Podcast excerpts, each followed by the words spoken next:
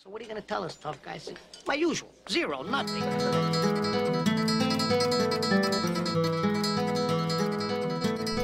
Ladies and gentlemen, I'm going to be honest, you're seeing this perfectly correctly. I'm sitting in a vegetable garden. There's no other way to say it. That's where I am. I've got uh, I've got standalone veggie patches all around me. There's a hydroponic tent behind me. I'm in the back hills of Montrose, and this is what traveling with children looks like and hiring Airbnbs. We've got our family over from the United States, and what a wonderful thing it is. It's amazing to catch up with family, it's amazing to catch up with friends, but every now and then you'll find yourself in a, uh, a, a country part of Melbourne with an Airbnb that you've booked without thinking about the fact that your podcast needed to be recorded and posted on a Friday afternoon. And before you know it, there's not a quiet room in the house, and you're forced to sit out here with the butterflies, the kale patches, and the hydroponic tents. There's cows behind there that you can't see to record a podcast, and that is what I call commitment.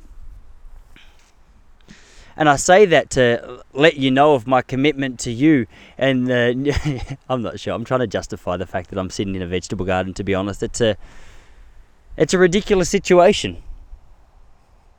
It's the only podcast in my life I'm ever going to have a sunburn after doing, which is which is humbling because the dream, honestly, you want to have a studio, don't you? Like everyone's dream when you talk about what would you like to have at your new house. Like when you build a house, what is the one thing that you would like to have? A lot of people say, "Hey, maybe an office space." I always say a studio. So the fact that I'm on my knees with the camera on a tree stump in a field shows how much work there is to be done in the new year and that is that is an important realization to make. You can't make progress until you realize how far away from your goals you really are. To be honest it's not that far honestly. All i've even got a hat. If i just had a roof over my head right now it'd make it so much better. I'm actually quite happy with the setup to be to be quite happy. I'm i don't like the look of the fact that i'm on a eh, the tent behind me it looks like i'm at a marijuana farm which i'm not as far as i'm aware it is an Airbnb, so I haven't had a good look in. The, uh, you know, I'm looking. My wife's looking down at me from the kitchen right now with a look of disgust on her, or disappointment maybe.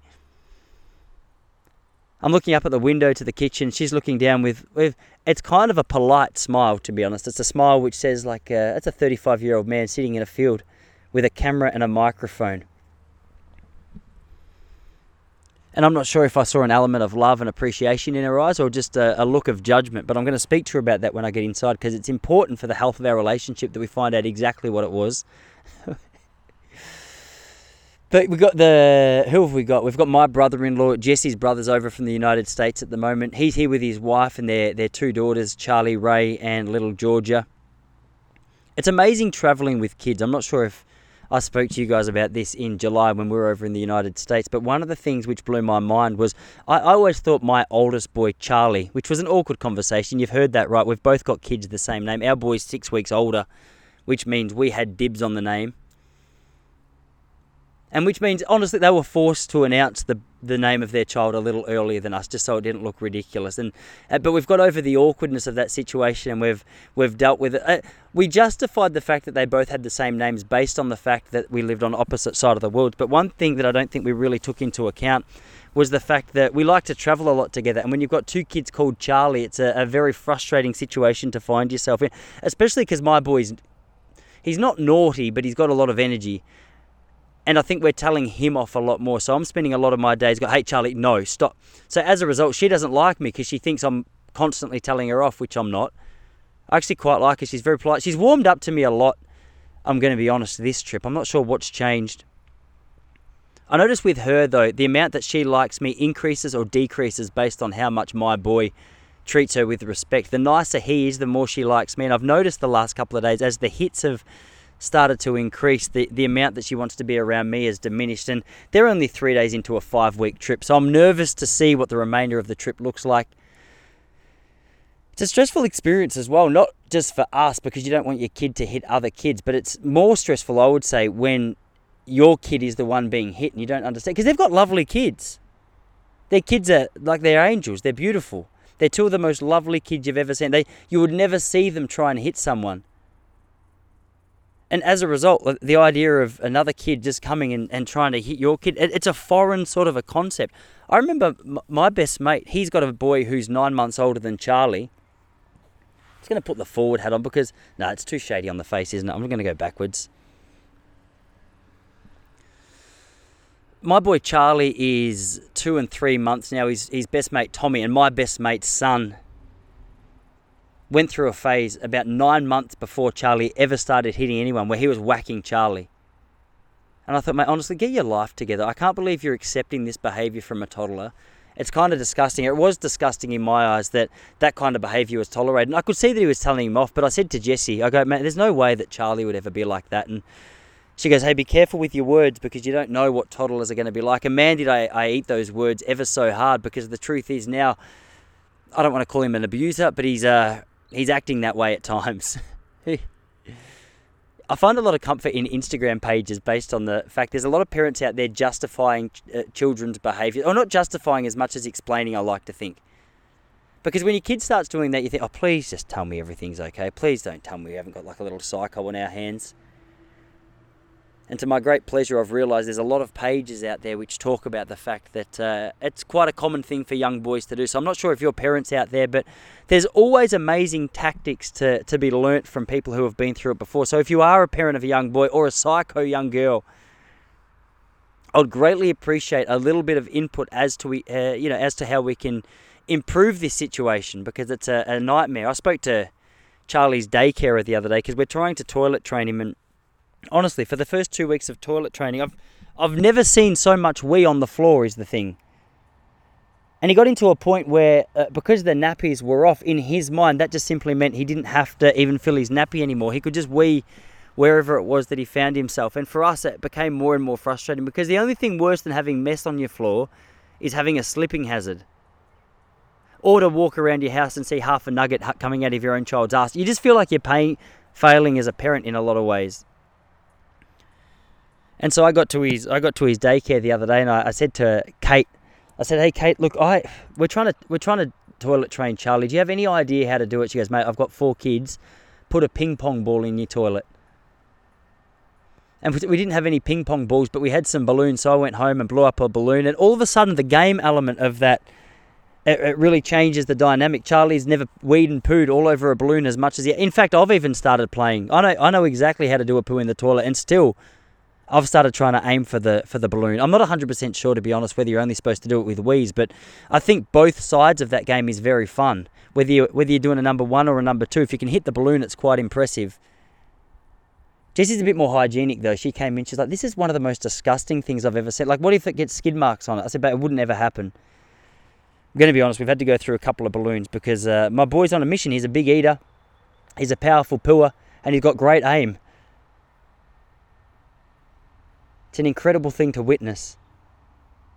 It's hard to do things like that as well when you've got guests because you want you want the guests stay to be as relaxed as possible. And uh, as I said, when you've got slipping hazards, your own kids wees all over the floor, it makes it very, very difficult. You don't want to be on edge in your own house, do you? Like if you're down at the beach, or if you're in a car park, or if you're somewhere foreign and you're barefoot, yeah, you're right to be a little bit cautious with the way that you walk. You don't want to slip on anything that or, or, stand on anything for that matter that you shouldn't. But when you're in your own house, you feel as though you should be freed of that burden. And um, I think children are, are, are, you know, they're an extra burden in that sense. But truthfully, I think the best description of a family, the best description of a parent that I ever had, or what it means to have children, people say, hey, it's going to change your life for the better, but it's the hardest thing you'll ever do. And I used to hear that, and I was like, what a what a depressing way to speak about having a beautiful child added into your life. And now I have my own kids. I go, there is no better description. If anyone ever says to me it's just a luxury, I go, okay, so we're not that level of honesty right yet. You're not at a level where you feel comfortable to speak openly about uh, about how you're traveling with kids, and that's fine. I don't expect you to. But I just think it's important that as parents we acknowledge the fact that uh, every now and then, I used to always look at kids. I, you'd hear stories of parents who would shake their kids, and you'd think that's a horrible parent. And then you have a kid, and you go, no, mate. Honestly, maybe it was, maybe it was a little. You can't say justified, can you? Because you'd get arrested.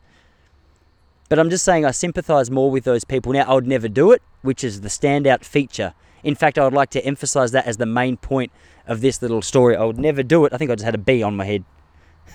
That's what happens when you're doing a podcast in a vegetable garden. Every now and then a bee will come up and land on your eyebrow, which is, I want to acknowledge the fact that what's just happened, I've kept my cool incredibly well because I'm allergic to bees. If I get stung in the eyebrow by a bee, I look like an elephant for the next four weeks. And so to be on camera and have a bee land on your head is a very intimidating thing, knowing that you could see that and judge me based on my reaction. It was almost as though I was a warrior in that situation. I don't think a Buddhist monk would have reacted with that much calmness and clarity. They also wouldn't have boasted about it for as long as I have been, but I also just want you to know that these are the levels I go to for you. I risk my life and eyebrow in a veggie garden with bees and bees' nests. I listened to that Joe Rogan podcast with the bee lady a couple of weeks ago. I'm not as scared as I was. My brother-in-law is very into nature as well, which is good because at our place back home, we've got a lot of we've got a lot of land. Like, there's shit going everywhere here. I've just got I've got mowed grass up my nostril. That's literally what just happened. I've got mowed grass up my bloody nostril. Grass allergies be gone, is what I say. But um, my brother-in-law Sammy, one of my best mates, he's a great guy. He's a, he's into nature. He's into the garden, and I've got into it a little bit recently. I've I've started to have an appreciation for gardening. I've started to have an appreciation for what it means to cultivate your land. It's what a couple of episodes of the Zach Bush podcast will do, or the interviews featuring Zach Bush he started speaking about soil health and it being one of the ways that he got involved in physical health. And he started to talk about the the nutrients that go into plant and how to cultivate your land and how to keep it healthy and the impact that that has on your own life. And whenever someone starts speaking about health, my ears perk up a little bit. I get a little bit excited because that's a topic of, of great interest to me. And so I heard this guy speak about glyphosate, and that's apparently that's one of the main ingredients of of Roundup, that popular weed killer. And it has really severe impacts on communities that are exposed to it in great deals. And uh, it sort of blew my mind. And he said one of the best ways to start your own mini revolution is just to start a backyard farm. And I said, well, I want to be a part of a revolution. Let me be a part of a revolution. Let me bring down the chicken companies, one chicken at a time. And so we found a vegetable coop, uh, a vegetable coop, a chicken coop la yesterday.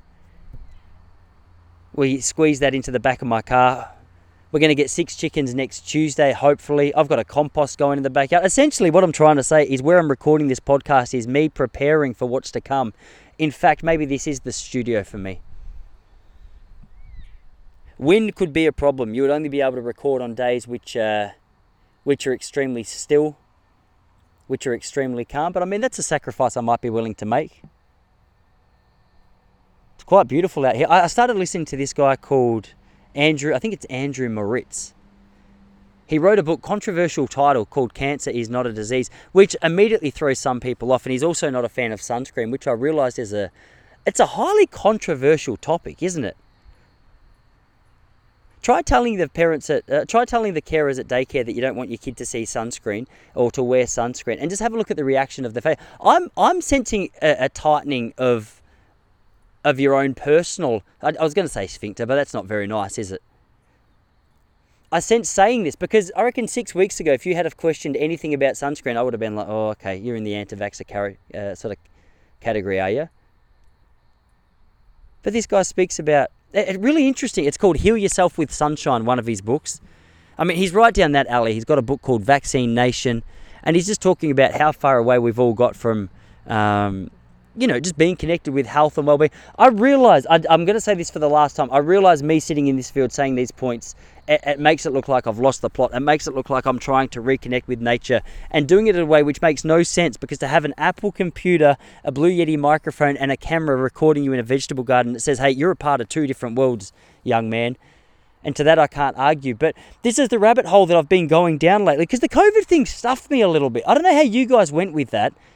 And if you've listened to, listened to this podcast for any amount of time, it was one thing that it threw me off because at the start I was like, okay, do everything the expert said. Do you remember that? They said, hey, lock down, wash your hands, be home by this time. And I thought, well, you know what? I didn't know viruses had an awareness of time and what time I should be in bed, but I'm going to do it because it's what you got to do for the community. And then all of a sudden they started to talk about the vaccines.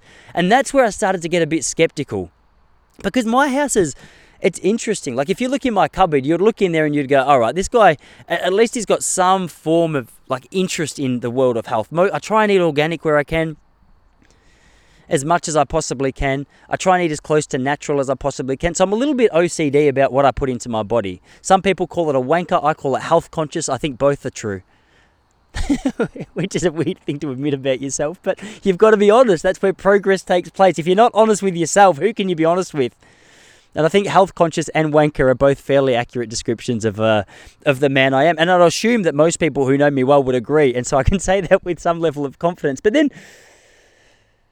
I don't know. I get funny with vaccines and things that hadn't been tested before. So I thought I'm not going to go down this rabbit hole for too long. Essentially, what I'm trying to say is they said it would stop transmission, they said it would stop the symptoms, and it, it really didn't, did it? And it's, I mean, you can always make the argument to stop the severity of it. And uh, how do you argue back with that? Because maybe it did, but it's like, I mean, I've seen some, I've seen some pretty sick people. I was a bitch, but I didn't have it, so I had an excuse. I was get, I honestly I could have been the bitchiest man in the whole world who had COVID, and I've told you before that I thought I was going to be the feature article of the Herald Sun the day after. Anti-vaxxer dies like a bitch of COVID. Take your vaccine. But then just seeing how wrong these so-called medical experts were, it's got me questioning everything now, and I don't know if it's healthy. I can see how people start going off the deep end with this kind of stuff. I can see how you go from asking these legitimate questions to being Alex Jones, a bloke who I'm uh, regularly getting more and more respect for. because I've just, a friend said to me a long time ago, he goes, Hey, Toss, whatever the news says, it's the opposite. And I was like, Well, that doesn't really make sense. And then the more I look into it, the more I go, Actually, you know what? Maybe that is accurate. And I also know, how do you guys, how do you find this? So, like, I feel like we're in such a PC world at the moment. Like, you have to be so cautious about the things you can say. If you you don't have to, but I mean, it's. I feel like that's just the.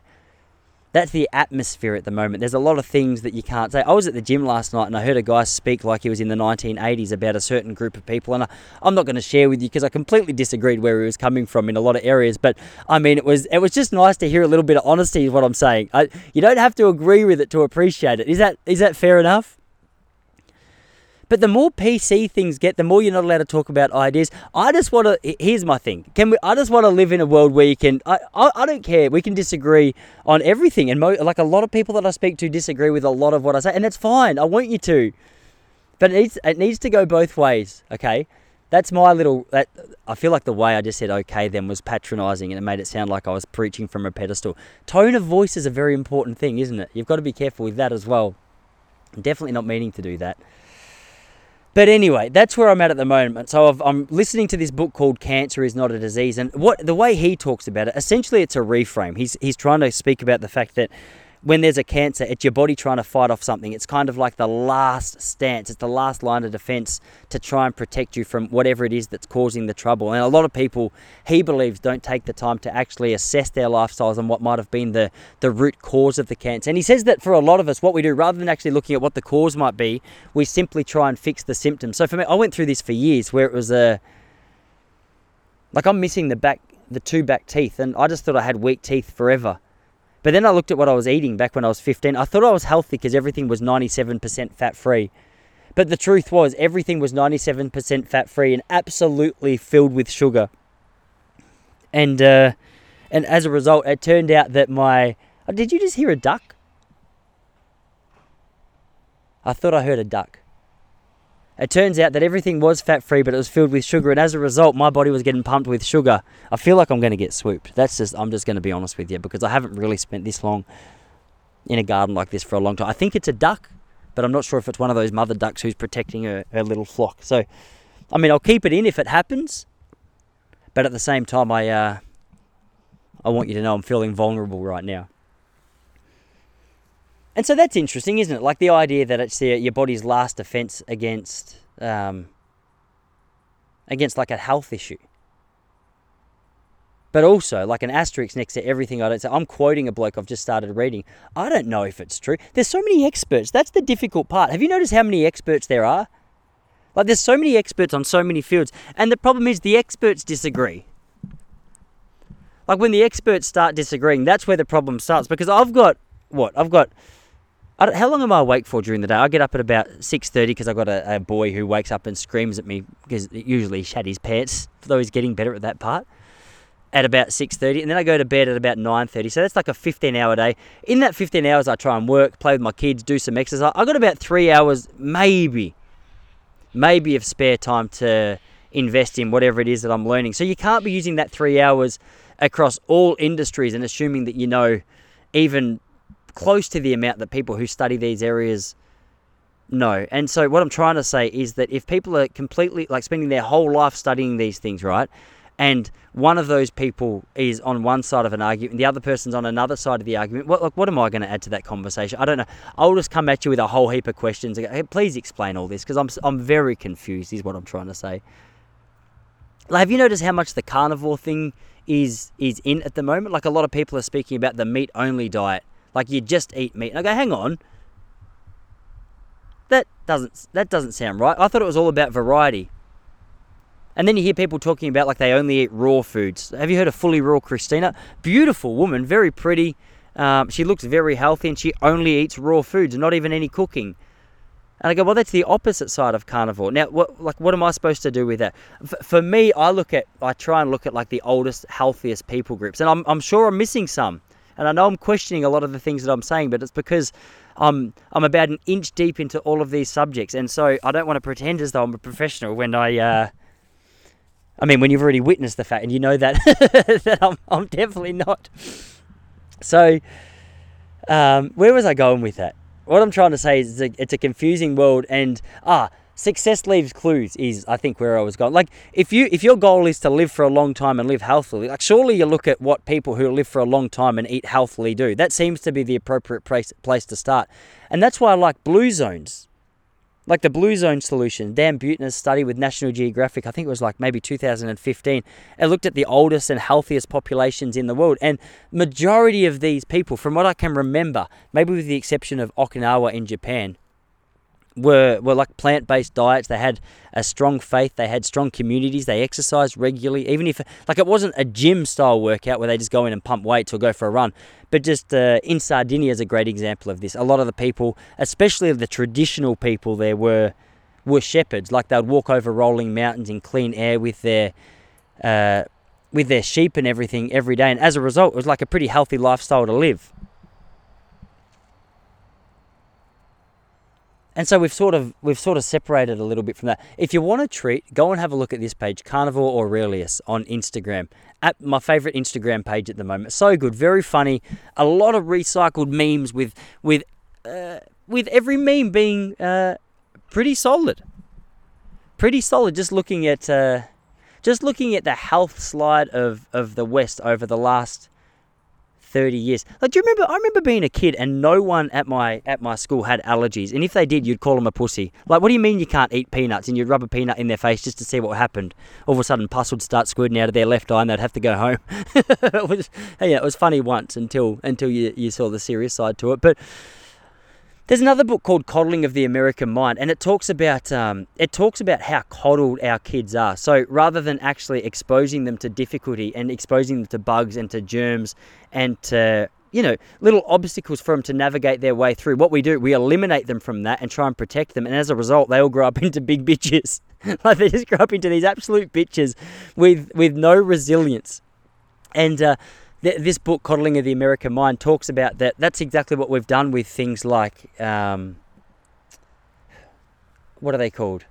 Oh, nuts and eggs. I walked into my kids' daycare yesterday, and it said we we aim to be a nut-free and peanut-free daycare. I was like, how about you just eliminate every pussy kid that's here? How about rather than eliminating the eggs and the nuts, you just don't let the kids with those allergies come? I reckon it's important because as soon as people have to start spending all day at home with their kids, they'll start to go, you know what, let's just roll the dice and see if we can get him over his nut allergy. Because honestly, like this is allergic reaction to me. If, oh, freak!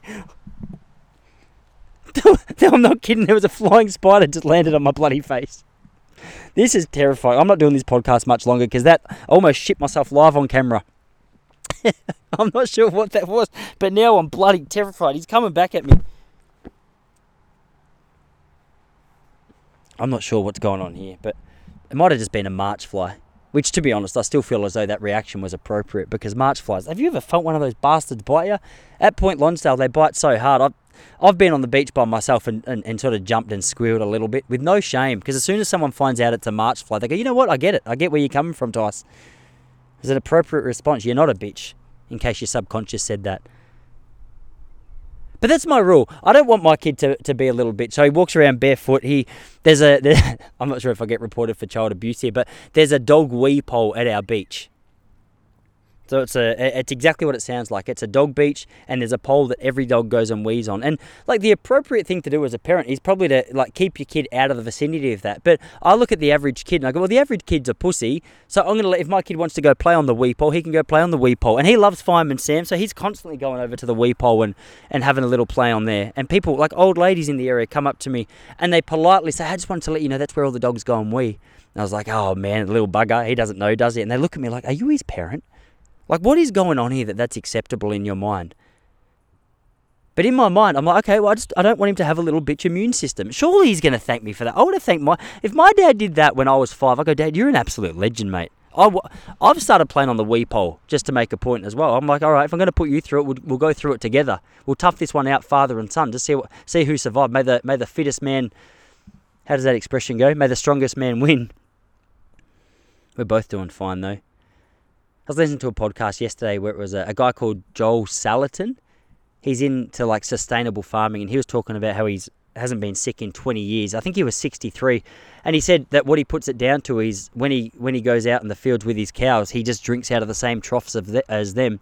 He goes, and if you saw the troughs that these cows drink out of, I mean, there's saliva dripping in there. There's there's a whole heap of things that shouldn't be going in there, going in, and uh, he goes, his immune system's had to learn to fight against each other. The parasites are saying to the other bacteria, mate, you can jump on here, but I'm going to kick the shit out of you. And he goes, as a result, they've just had to learn to, to work together. I feel as though this podcast sounds as though I've had a like a micro dose on mushrooms and I've come back and I'm trying to explain how all of nature works together. So I'd like to apologize if that's how I'm coming across. I've just had some interesting realizations this week or just some interesting thoughts, I should say, that I wanted to share with you. And so they're the main things that I wanted to share. I'm here for the next two days. We're going on the Puffing Billy tomorrow. I'm training for the Melbourne Marathon. I think. I think that's what I'm going to do. I ran 19 Ks last Sunday. I did a 20 minute threshold run on Wednesday. Mate, 3 minutes 39 kilometre pace is, I'm not mucking around, is what I'm trying to tell you. oh, that's such a wanker brag as well, because anyone in the running scene goes, mate, that's not that fast. And anyone who's not in the running scene doesn't care. And so, once again, uh, part health conscious, part wanker. I think the longer this podcast goes on, the more I show you that the elements may not be equal. Maybe it's 20% health conscious, 80% wanker, and and that's a that's a number that I'm quite happy with as well. To be honest, I think it's fairly reasonable.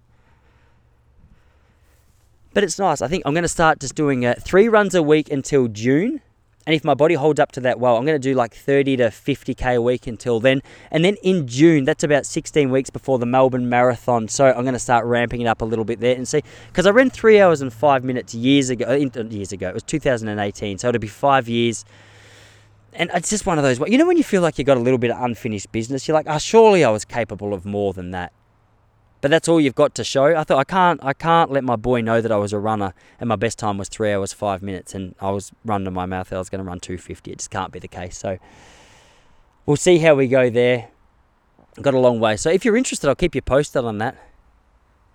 I hope your 2023 is off to a flying start. I tell you what, January, December, it's a very interesting couple of months because you feel, especially in December, you feel as though things are supposed to be winding down. But with Christmas and everything, Mate, things just pump right up. It's weird. You've got to be at 16 different family engagements, even though you only have two families, but mum's divorced, your cousin got remarried, your sister's found a new pad out in the wilderness, and you've just got to travel around and pretend you care about them all equally so you don't offend anyone. But the truth is, you've just got to have that honest conversation and go, you know what, mum, you're my favourite, dad, you're my favourite, everyone else, I'm just going to have to let it, I'm going to have to let you go through to the keeper. You should have thought about this before you got divorced.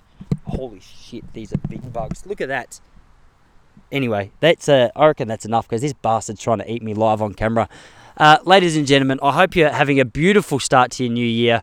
Uh, namaste, as they say in yoga, and I'll see you all here again next week.